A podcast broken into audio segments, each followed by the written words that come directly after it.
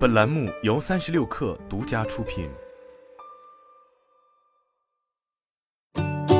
本文来自三十六氪，作者董洁。继刘强东公开信宣布自二零二三年一月一日，副总监级别以上高管降薪百分之十至百分之二十后，京东零售近日又迎来多起重磅人事变动。三十六氪获悉，原三 C 家电事业群总裁姚彦忠将接替刘立振，担任大商超全渠道事业群总裁。刘立振另有他用。原时尚家居事业群总裁冯毅将退休，由孔祥莹接任。此前他曾担任零售平台生态部负责人。此外，京东家电将与京东家居合并，原三 C 家电事业群则被拆分为家电家居和通讯数码两大独立事业群，负责人分别为李帅和吴双喜，前者为原京东零售集团 C F O， 后者则为前电脑数码事业部总经理。以上负责人均向京东零售 C E O 辛立军汇报。家电与家居合并后，京东也将家电、家居和家私一并打通。一位内部人士表示，家电和家居都是京东的传统优势品类，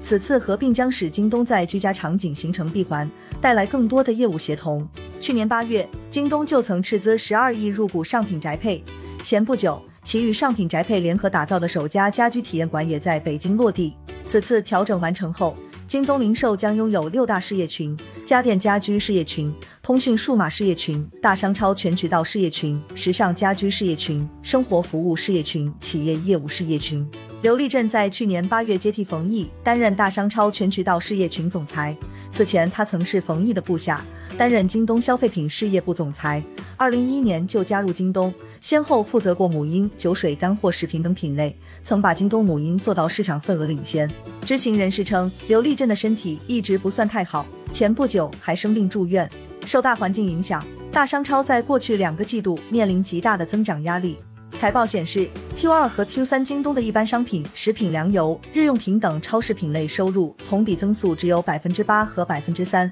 相比二零二零年动辄 百分之三十 的增速差距甚远。流量下滑、预算不足、品牌投入不够都是原因。一位大商超人士总结，社区团购、同城零售等模式的冲击也在不断加大。同样退休的冯毅则于二零一四年加入京东，曾担任沃尔玛中国区副总裁、腾讯电商副总裁。出任时尚家居事业群总裁前，冯毅曾是大商超全渠道事业群总裁，一手将京东超市从百亿做到千亿 G M V。 路子也非常拼，资源调配能力很强，是接近冯毅的内部人士对其的评价。在成为时尚家居事业群总裁后，冯毅在今年五月力主推出了京东新百货，将京东几个长期弱势品类服饰、美妆、运动、奢品聚合，用统一的品牌形象输出。在此前接受三十六氪采访时，冯毅也表示，自去年双十一来，新百货的新增商家数同比增长超过 百分之六十。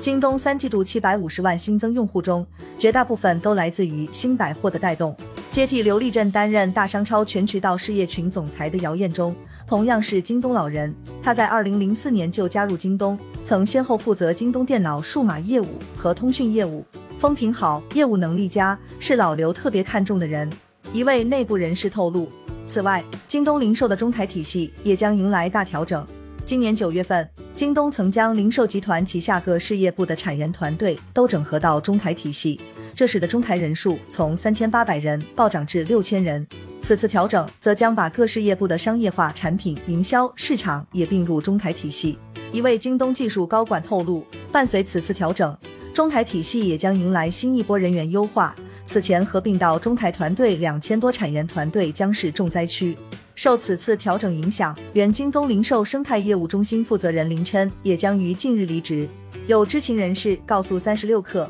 林琛离开的很大原因在于权力被削弱。九月份的调整后，生态业务中心的技术团队几乎都并到了由京东高级副总裁严伟鹏负责的中台体系中。生态业务中心只能出产品方案，但具体落地执行都是中台来做，落差很大。上述人士形容，尽管每年双十一后，京东都会进行相应的组织架构调整，但多位内部人士都表示，此次调整较之以往更大，涉及范围也更广。下半年业绩，尤其是双十一增长不及预期是主因。据三十六氪了解，京东今年双十一的 G M V 的目标是四千至四千两百亿，去年则为三千五百亿，但今年实际增速未达目标。在十一月二十日的经营管理培训会上，刘强东也严肃批评了京东的高管们，称他们偏离了公司经营战略的核心及成本、效率、体验，讲故事、造新词太多，价值观和集团不匹配，组织效率低下。在当天的会议上，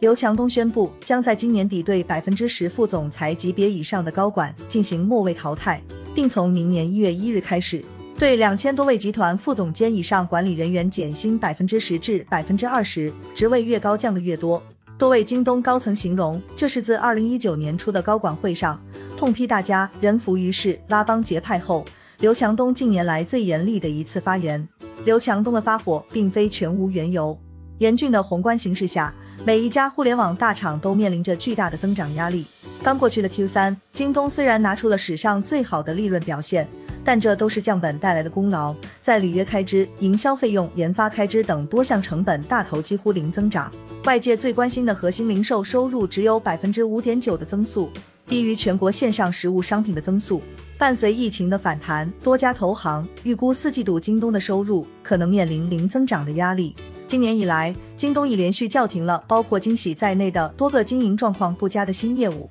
此前被媒体广泛报道的外卖业务也被搁置。三季报的电话会上，京东集团 C E O 徐雷表示，明年开始，京东会将更多精力放在增效上，整个组织还有太多的效率可以提升。此次京东零售的大调整或许只是个开端，更多的调整还在等待着京东员工们。